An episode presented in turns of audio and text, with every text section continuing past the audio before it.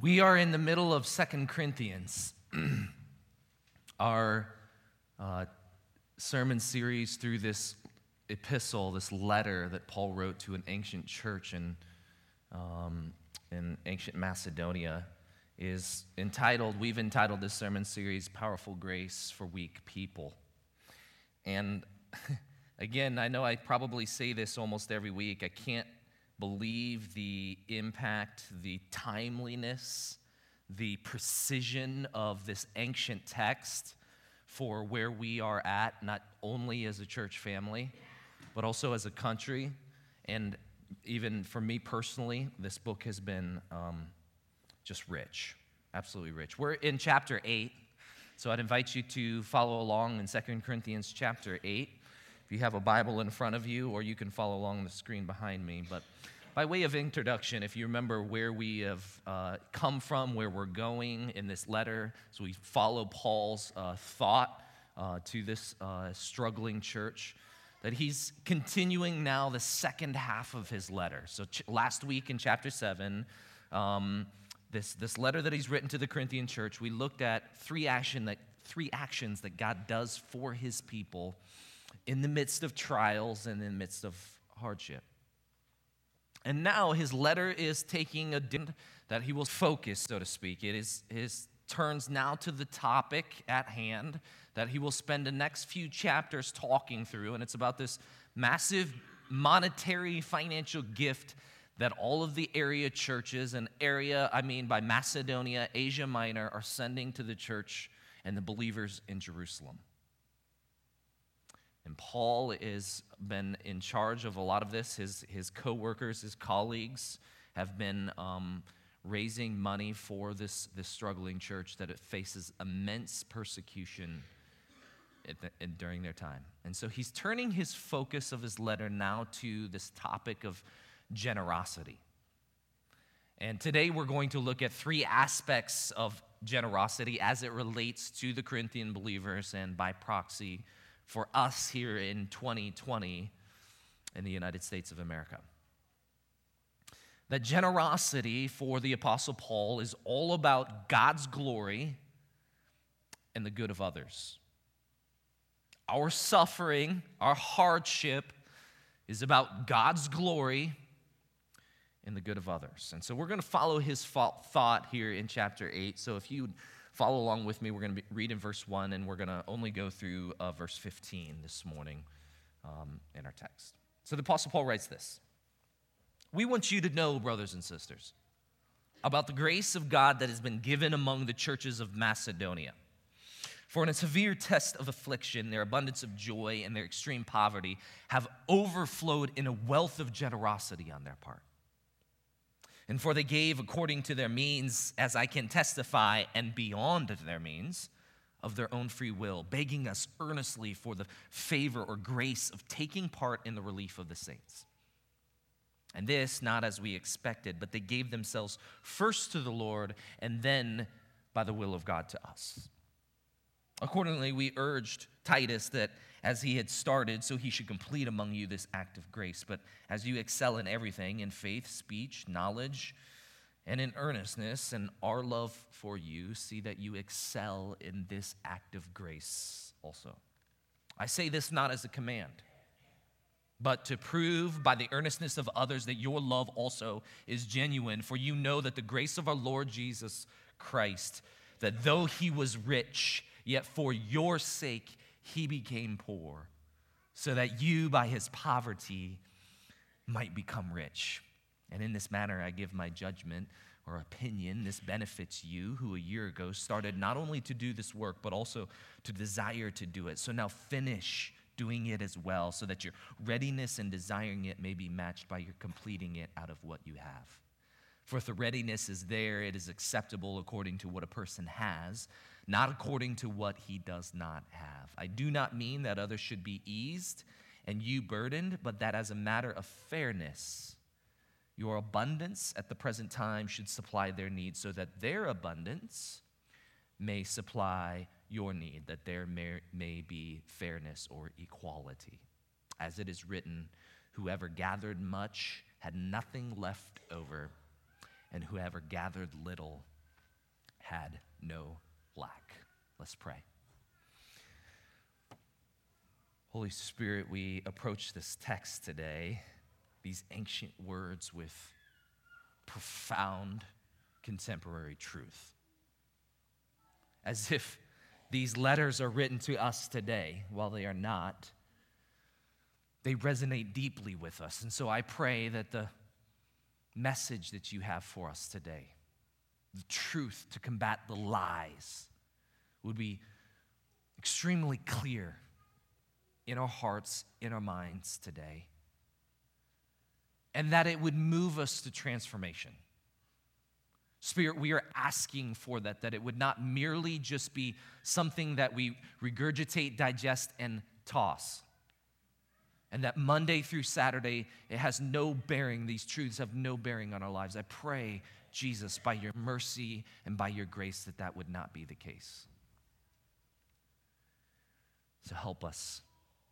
Help us in our weakness, help us in our grief, help us in our struggle and help us in our abundance to honor you, to trust you, and to be changed by you.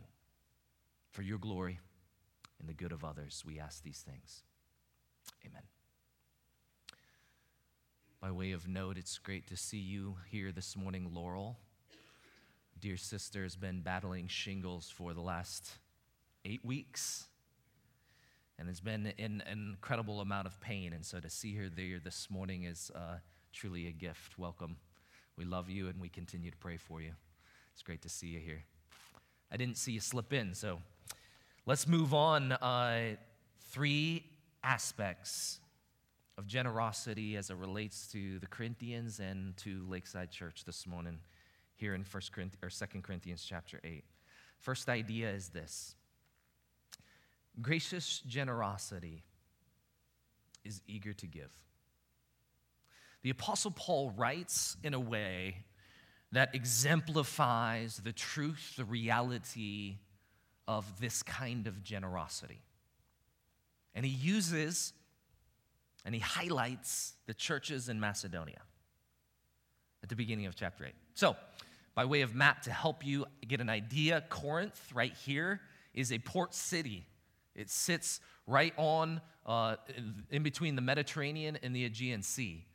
Churches in Macedonia, where Paul is at at the time of this writing, is Berea, Thessalonica, and Philippi. He is up in there. If you read the account of Acts, you know that uh, that was anything but a vacation for the Apostle Paul. Immense persecution, incredible beatings, imprisonments, riots, wherever he and his followers went. Okay? And so this is not a walk in the park. And he's writing back to this church in Corinth who is struggling through major issues. And their tumultuous relationship, as we've talked through in the past, is underway. And so the Apostle Paul wants the Corinthians to know about the Macedonian church's generosity about their richness, about their depth, about their radical nature of their giving, and how they encouraged Paul and his teammates dearly. He says in verses 1 and 2 We want you to know, brothers and sisters, about the grace of God that has been given among the churches of Macedonia.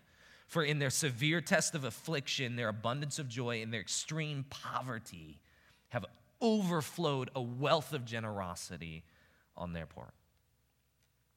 You see how he describes their generosity? And what is going on in the midst of their generosity? That this affliction is testing them, and he uses these adjectives to describe the severity, a severe test of affliction. Number one, you see, there's this abundance or this, uh, this overflow of joy in the midst of it. And then, thirdly, he says, he talks about their extreme poverty. Now, I know in America it's not maybe as prominent as it is everywhere else in the world, but when you leave a religion or you leave a faith of your family or of your upbringing, and there is some level of this here in the, in the States ostracism, things like that. But the level of persecution everywhere else in the world is immense. You basically lose everything if you choose to follow Jesus if you weren't raised in the Christian faith, right? In the ancient world, this was 100% the case. And so you lost everything when you chose to follow Jesus. And yet, the Macedonian churches here, look how he describes them. The main verb is overflowed. It literally means to be in abundance, to abound, and it accentuates this radical nature of the Corinthians' generosity. That despite the severe test of affliction, despite their extreme poverty, their, they, the, the Macedonians had abundant joy that overflowed, that abounded, and he describes it as this wealth of generosity. Do You see that in verse 2. And he links, because of God's grace, their poverty is intrinsically connected to their wealth. That you can be absolutely poor by human standards and be eternally rich. That those two ideas are not incongruent. I've experienced this multiple times through my life. The people that have blessed me the most, some of the people, I should say, that have blessed me the most have given out of their poverty. Like they give, they have given, people have given me things that I know cost them. Like I know it cost them. I was a junior in Bible college, and this couple in our church, Jerry and Marge, would give, like literally send checks of hundreds of dollars to help me with my school. And I know they didn't have that kind of money. I know they didn't have that kind of money. And the blessing and the encouragement from someone that gives to you out of their, out of their extreme poverty is, is overwhelming. And this has been the case for Paul.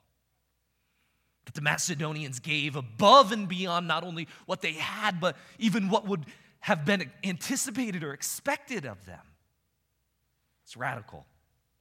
It's radical. Verse 3, he says that for they gave according to their means, and I can also testify, and beyond their means. Of their own free will, it's voluntary. They weren't coerced, they weren't manipulated. It was this idea that they gave. And it reminds me of a story that Jesus told back in uh, Mark 14 and Luke 21. If you remember the, the story of the widow's mite, like uh, follow along with this. this. This story is so incredible. Jesus is talking um, and and he, he, he lays out this parable. He says, And Jesus looked up and saw the rich putting their gifts into the offering box. Sorry, it's not a parable, it's actually a story, but he connects it to this idea of poverty. And he, and he saw a poor widow putting in two small copper coins, okay? Now, earlier in chapter 20, he talks about a denarius, and a denarius was equivalent to a day's wage. These two copper coins Historians think that they're approximately about one one hundredth of a denarius. So, about six minutes worth of wages in the ancient world. And for a widow, this is all that she has. And look at what Jesus says. And he says, Truly, I tell you, this poor widow has put in more than all of them. Um, Jesus, you don't know how to do math very well. It's not the case uh, carry the one, you'll find out that, that she didn't give more. Okay? He said that she gave more, for they all contributed out of their abundance, but she, out of her poverty, put in all that she had to live on. And so, this idea that gracious generosity is eager to give is, is highlighted here. And Paul uses the Macedonians' generosity to encourage the Corinthian church that the Macedonians not only gave above and beyond their means, but look at verses four and five. They beg. There's this earnestness that we want to be a part of it. Verse 4, he says, begging us earnestly for the favor, or literally the grace of taking part in the relief of the saints. They pursued what they considered was a grace or a favor. That's literally the word for grace, to be able to participate in the relief of the saints. The Macedonians wanted in on it. They wanted in on this blessing, on this, this, this, this gracious gift, even though they could have easily said, you know what? We can't do this because of everything we have going on in our lives. And they would have been absolutely legitimate in saying so, completely exonerated in doing so. And yet, tying this idea of grace, favor, goes back to verse 1. See how Paul describes that in verse 1? That we want you to know about the grace of God that has been given to the churches in Macedonia. It's this idea that God gives abundantly, graciously, what we do not deserve. And so the Macedonians, realizing this grace that is given to them, are like, yeah, we're on that kind of gracious giving. We're all over it. It even catches the Apostle Paul by surprise. Look at verse 5. He doesn't even anticipate that. And this, not as we expected. Like, just blown away. And to his surprise, they give more than just money. He literally describes that they gave themselves. They give themselves first to the Lord. See that? And then to us, Paul and his teammates. And he uses this phrase by the will of God. Paul's tying this idea to the first and second commandments. Do you remember that in Matthew 22? The greatest, the first and greatest commandment is to love the Lord your God with all your heart, with all your soul, with all your mind. This is the great and first commandment. And the second is like it you should love your neighbor as yourself. The Macedonians are loving God, they're giving themselves to the Lord and then to others. This is the will of God to love God supremely and to love and give yourself to another. And while this particular passage is in reference, back in Second Corinthians, this passage is in reference to a monetary gift that the Macedonians sent, Paul is definitely speaking to something much broader, much deeper than just money. You see, when Jesus has your heart, when Jesus has my heart, he has all of my possessions.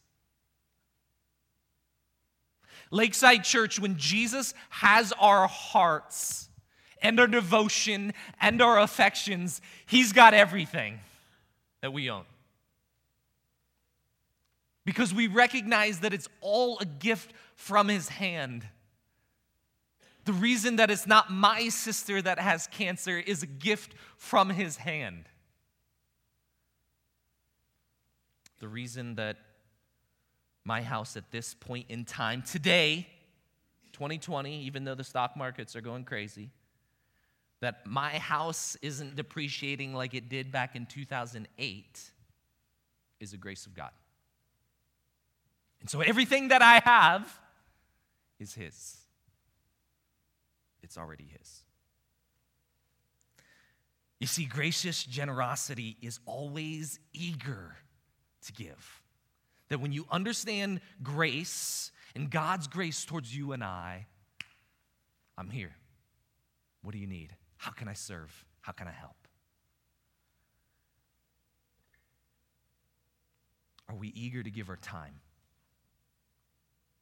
Are we so ingrained in our own little world and our own little schedule and our own little that we don't even have margin for people? Our gifts, our talents. We talked about the gift of encouragement last week. Some of you are gifted and wired in ways, and that's given to you by God for a specific purpose. You have incredible gifts, and many of them use them here some of you love children deeply, and you are serving in the back week in, week out, no accolades. You're holding crying babies so moms can be present here and enjoy a service and enjoy 30 minutes of not being asked for something. That's a gift. Some of you are just very friendly, you're warm, and you serve on our Connect team and you invite strangers brand new visitors here with us, guests. Others of you are very good with your hands and you come in and you check our leaky toilets and our faucets and you serve and you, you, you just love and care for Lakeside by giving of your time, your expertise, and your talents. And the list goes on and on. Support, encouragement, hospitality, and sometimes your money. Talk about money because it's a good lit, it's often one of the best litmus tests for where your heart is, right? We spend on what we care about. And so, gracious generosity is always eager to give. The second truth that he helps us understand in this, in this text is this the genuine generosity is the epitome of the gospel. The Paul is tying this idea of the grace of God in the lives of the Macedonian believers and he's saying that this trueness, this genuineness of their generosity is always tied to the good news, the gospel of Jesus Christ. You see in verses 6 and 7, Paul's ministry team encouraged Titus to continue his ministry with the Corinthian believers. If you remember back in chapter 7 last week, verse 5, talking about this idea of uh, sending Titus and, and so forth. And so he says in verse 6 accordingly, we urge Titus that he, as he had started, so he should complete among you this act of grace. Paul wanted Titus to help them complete and excel. Do you see those words? Complete and excel this act of grace. There, that word is again. It's an act of grace. Generosity is an act of grace. And he says he wants to, them to complete, Titus to help them complete and excel. Excel there is that same word again. It's abundance, it's overflowing. The same word used in verse 2. Excel in this act of grace. Paul ties this concept of grace to generosity and giving. That the truth is that as God graces you and I, we are sinners saved by grace. We don't deserve it, we can't earn it, and yet He gives it to us freely and abundantly as a gift, a gracious gift. As God graces us, so we have this freedom, this liberation to grace others. That's why the struggle in hypocrisy or the rub, the tension is when you have people who call themselves Christians but are ungracious. You feel that? Because it's incongruent. And this idea here of God gracing us so we can grace others is where Paul is attempting to lean into, to press in a bit more. Notice he's extremely sensitive to their, their already tenuous relationship. Look at verse 8. It's kind of funny. He's like, I'm not saying this as a command. I'm not saying this as an apostle, okay? Like he kind of lightens up and he sends Timothy, okay? Instead of himself to them. He's not giving orders, but he's inviting them. And he's inviting them to what? He's inviting them to prove the genuineness of their love. You call yourselves Christians, I invite you to prove it. Here's the litmus test Like he has throughout the entire letter, Paul begins with the gospel. Verse 9.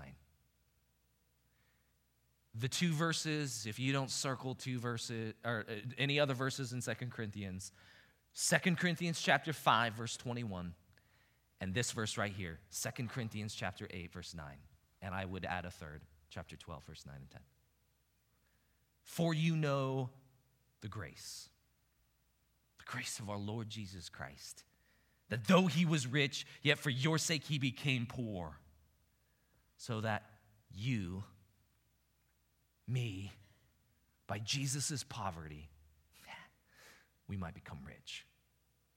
An amazing text of scripture, an amazing truth that God gives to us what we do not deserve, and he doesn't withhold he gives us, Ephesians chapter 1 talks about we have this inheritance that is in the heavenlies. There's this idea of this uh, an inheritance that is unfading, it will not pass away, First Peter. That all that heaven has to offer is yours. That kind of abundance. Jesus Christ, God's Son, became poor for us. The incarnation. It's why we celebrate Christmas. He gives up heaven to become a human. He becomes poor so that we might become rich, receive salvation, eternal blessings, and inheritance. Chapter 5, 21 says that for our sake, he made him to be sin who knew no sin so that in Jesus we might become the righteousness of God. He takes our sin and he gives us righteousness. He takes our poverty and he gives us riches. The greatest exchange this world has ever and will ever know. And that's what makes the Christian faith so unique. It's so different. The gospel of Jesus is what drives and dictates the depth and desires of our generosity. The gospel is, is what makes us aware to the needs of others. Is God's love that enacts us to respond to those in need. First John chapter 4, verses 20 and 21, that it's, it's we cannot say that we love God and hate our brothers. That's we're a liar, John says. To love God is to love our brothers and sisters. And Paul encourages them here in verses 10 through 12 to finish this desire that started a year ago. Corinthians, don't stall. Keep going, finish it. In doing so and completing the task, he says that there is great benefit for them, that the proof of the gospel's presence in them is by their generosity. Not acting upon what one knows to be right is still wrong, right? Not doing what we know to be right is still wrong. And just as James encourages us, we are not only to be hearers of the word, but doers of the word. And this is the rub. This is the rub being a pastor in an American church. It's because churches in America are filled with people that are good at hearing and for decades have heard, but are very poor with the doing part. Be hearers of the word and doers of the word, James 1:22. And we see that genuine generosity is the epitome of the gospel. There is a fundamental misunderstanding of good news if we are not generous. Like that's where we go to. We don't attack, well, why aren't you generous? That's law. Grace is see what God has done for you. We're free to be generous. The difference between the two is eternal. Thirdly and lastly, gospel generosity, the Apostle Paul says, has equality as its goal. Verses 13 through 15. Paul did not encourage the Corinthians to put themselves in jeopardy by their giving. Okay? Look at verse 13 with me. He says, I do not mean that others should be eased and you burden but that is a matter of fairness or equality.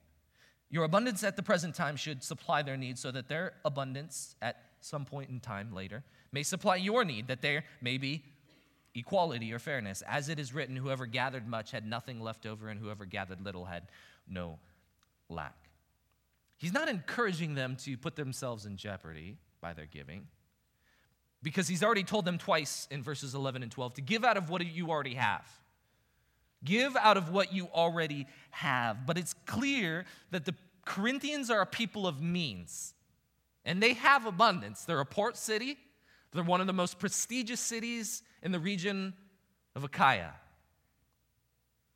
And Paul states that it's a matter of fairness. Literally, that word, it's used twice here, has the idea of being held properly in balance. Okay, it means equality. Now, Equality is a buzzword today, and it is often misunderstood, all right? So we're going to try to address this idea of biblical equality. How does the Bible define equality? What is the Apostle Paul saying here when he says this? Everyone loves the concept of equality, right? Yeah, it's a good idea. Rah, rah, rah. We love equality, right? Until it actually costs us something. And then, you know, you get some people dropping off. But those who are truly for equality, fairness, and justice are those who are willing to make the necessary sacrifices to make equality a reality. So, what do we mean by this? Biblical equality and biblical fairness, first, does not mean identical or the same. Okay, I want to clarify that. It does not mean identical or the same. Using the metaphor of the body, which is throughout all of New Testament scriptures, that the church is the body, we are members of one body, okay? So taking that metaphor of the toe, for example, while radically different from the hand, the toe can never say that the body doesn't have need of you or vice versa. The hand can't say the body doesn't need you. When a body part has a need, the entire body works to provide for that member of the body, right? And when you have that little tiny hangnail, your body is suffering. Like it just it drives you nuts until you take care of it. That the entire body works for that member. And so, because your abundance is from God, it is grace from His hand, we are then released to help others in the body.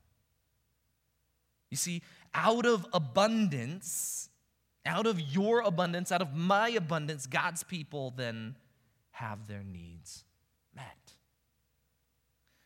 You know, even as a pastor, there are seasons when we are able to help others, and there are seasons when we need help. Yeah, I know, it comes as a huge shocker to many of you. We don't have it all together. We need the body just as much as you do. Even though we're called to lead and serve you, there's ebb and flow. We all have those. And equality is this idea that it's not sameness, it's not identical, but it's rather when everyone in the church flourishes. That's biblical equality. That's biblical fairness. And so you can have rich people and poor people and there be biblical equality. Why? Because needs are met. Do you see that?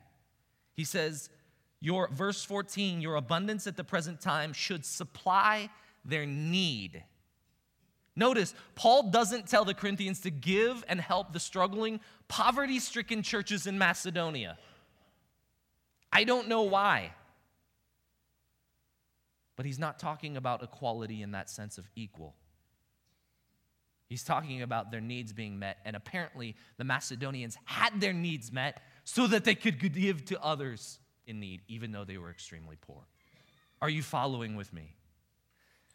And so this is where it gets super interesting for theologians and pastors. We kind of geek out of verses 15. These kind of things tickle our fancy, all right? Verse 15, he quotes an Old Testament story out of the book of Acts, or I'm sorry, Exodus. Wow. It's daylight savings time, right? Friday is February. I'm right there with you, right? uh, in the book of Exodus, chapter 16, verse 18. And it's a story about the Israelites and manna and quail in the wilderness. And so, for those that aren't familiar with the story, I'm going to read it just real quick because it's, it's a really cool story. I, I am going to take the time. I got the time. Chapter 16, uh, let's look at back, back in uh, chapter, uh, verse 13. Children of Israel just been delivered from uh, Egypt, okay? God parted the Red Sea, killed the entire Egyptian army. Awesome story. Go, God, go, Israel. And now they're out in the wilderness. What are we going to do?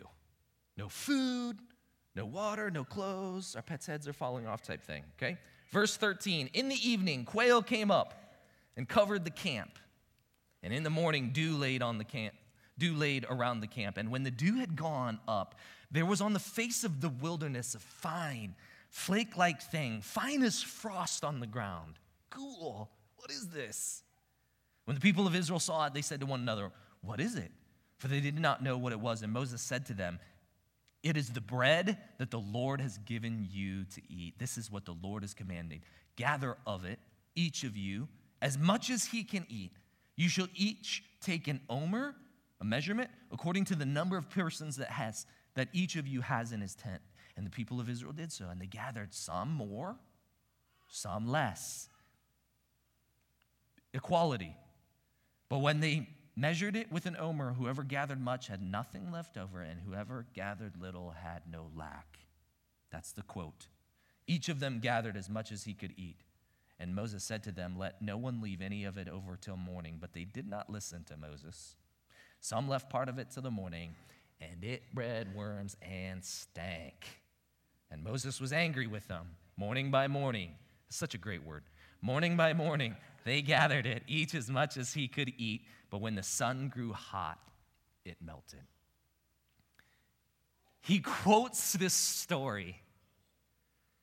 And it's a story because it doesn't matter how much or how little a person collected, everybody had miraculously enough. You see that? It's not about the, the rich and poor, like, it's about God providing so that the whole camp, all of the people, flourished. When they gathered too much and attempted to store it like a good American hoarder, okay? They attempted to do that. Mm-mm-mm. Something smelled terrible the next morning. That stank permeated the whole tent, okay? Also, notice they didn't have leaders or the, the rulers of the camp of Israel, Moses. They didn't have them setting rules and laws about how much to collect either. Do you see that? That's absent as well. No, the essence of the story is that every day God provided while they did nothing to earn it or deserve it. Absolutely nothing. A fine frost after the dew, and it dissipated when the sun came up. It's an amazing story that God provides while they did nothing to earn it and deserve it, and that's called grace. No one went hungry, and even if you didn't gather very much, the Lord always provided and took care of you.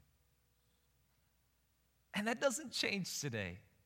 Yo, that does not change today. The reason you have a healthy body and you can get up and earn a, du- earn a buck is grace.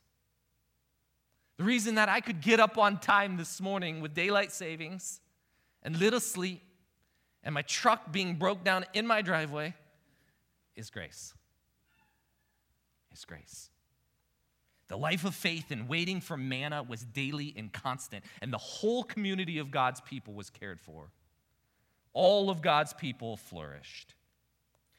And so, for Christians, God's people, if you call yourself a Christian here today, sharing in generosity is based on biblical equality and the ideals of familial belonging. Let me say that again. Sharing in generosity is based on equality and the ideals of familial belonging, that you and I belong to each other. And it's not based on social or judicial obligations. Oh man, I got to go to Lakeside. I got to serve those people there today. Are you kidding me? I've got sleep. I've got things to do. I've got a checklist. Forget it. I'm not going to do it. Right? Serving and loving people, one another, is not about social or judicial obligations. It's based on this ideal of equality and familial belonging that is grounded on grace. God's grace to you and I. Again, equality doesn't mean identical but it does mean that needs are met. It's not about law and guilt. You will never hear us, and if you do, you can knock us over the head, but you will never hear us at Lakeside Church tell you, you should, you ought, you must. It's going to be about grace that invites you in, because that is going to last far longer than any command. It's based on grace. Law or guilt will only take people so far. Grace driven, gospel infused, voluntary, proportion to one's mean to one's means is the type of giving that the apostle Paul lays out. Biblical generosity is where God's grace is received and the faith community flourishes, and thereby the city, Worthington, benefits and is blessed. Generosity and giving should be joyful and joy filled.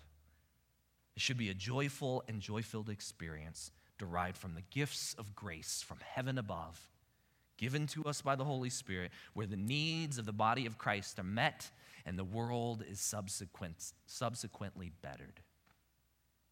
Gospel generosity has equality as its goal. There's a lot there. I've got three questions in closing. Help us wrap all this up. Encourage you to write these down, think through them throughout the week. Ask yourselves these questions. The first one is this Who are you and who are you not? You're like, oh, okay, like how that took a hard left turn. How do I tie this to generosity? Who are you and who are you not? If you're very first answer to that question is I'm a student, I'm a CEO, I'm a farmer, I'm a nurse, I'm a, a, a, senior pastor, I'm a husband, a wife, a mother, father. That's not what I'm talking about. It's not what I'm asking. Who are you and who are you not?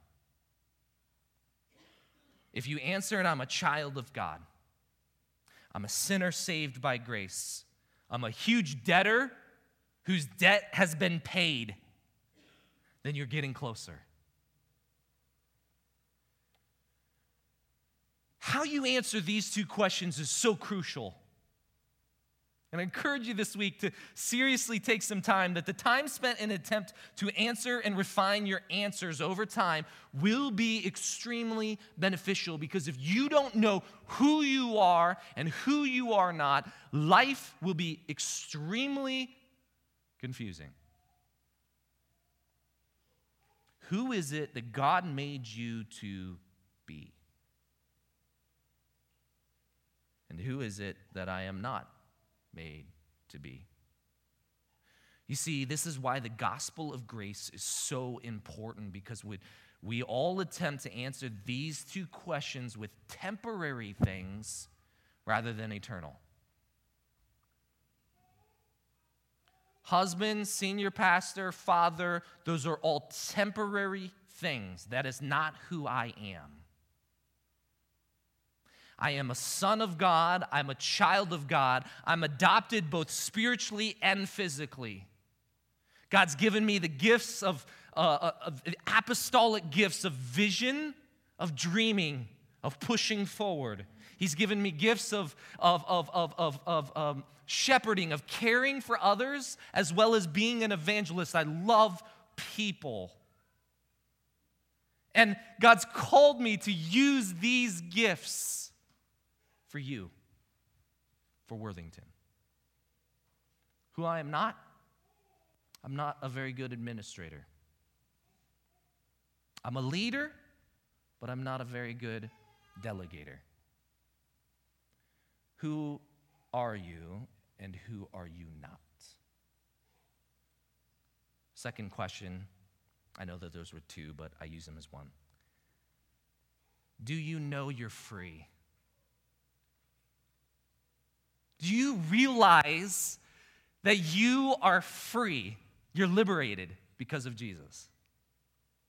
That when we understand God's grace to us, generosity and giving become an I get to rather than an I have to.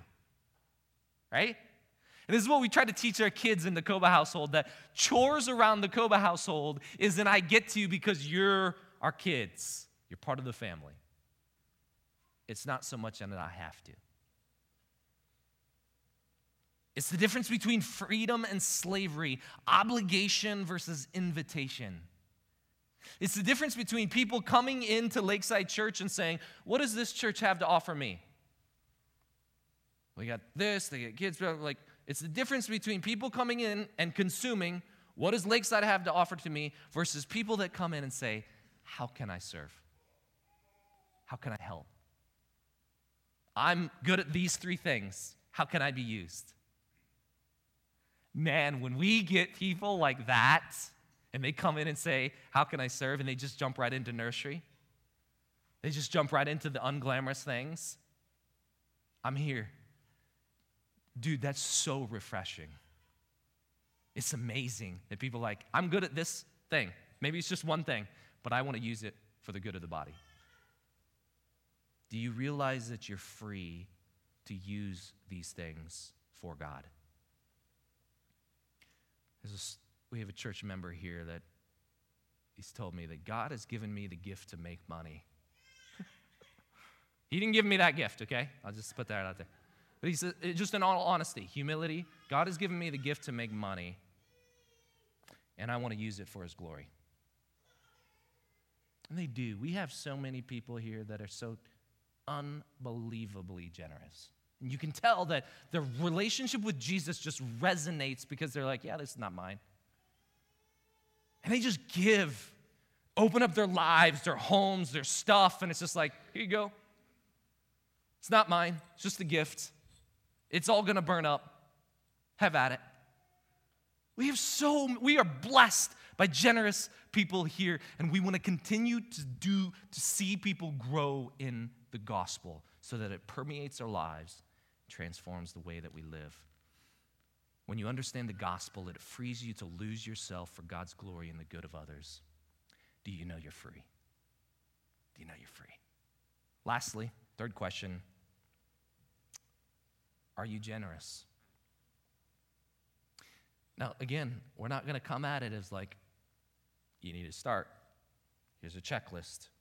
You better, have, you better start doing it. A list of have tos. That's law. That's not grace. We're not going to make you feel guilty.